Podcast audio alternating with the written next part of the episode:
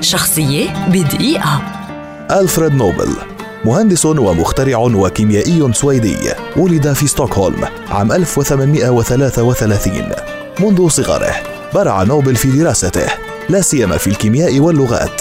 وكان يتحدث الإنجليزية والفرنسية والألمانية والروسية بطلاقه وحصل على أول براءة اختراع له عن عداد غاز عام 1857 بعد عشر سنوات اخترع نوبل ديناميت. وكان يستخدم على نطاق عالمي واسع في مجال التعدين وبناء شبكات النقل. وفي عام 1875 اخترع الجيليجنيت وهي مادة أكثر استقرارا وقوة من الديناميت. وفي عام 1887 حصل على براءة اختراع الباليستيت وهي مادة رائدة من الكوردايت. انتخب نوبل عضوا في الأكاديمية الملكية السويدية للعلوم عام 1884 كما أصدر خلال حياته 350 براءة اختراع دوليا.